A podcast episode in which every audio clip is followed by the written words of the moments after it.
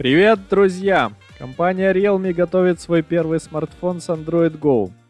Модель Realme C21Y получит Android 11 Go и очень бюджетные характеристики. К примеру, сердцем послужит процессор Unisoc T610. Также аппарат получит дисплей IPS диагональю 6,5 дюйма, разрешением 1600 на 720 пикселей. Основную камеру с главным 13-мегапиксельным датчиком и фронтальную камеру разрешением 5 мегапикселей.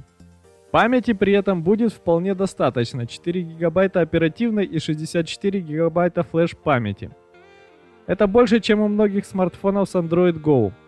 Из остального стоит выделить большой аккумулятор емкостью 5000 мАч, порт microUSB, разъем для наушников и сканер отпечатков пальцев, который также есть далеко не во всех смартфонах этого класса.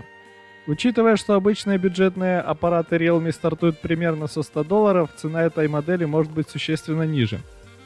Стоит также отметить, что на одном из сайтов указано обычный Android 11, так что вопрос об облегченной версии на этом смартфоне открыт –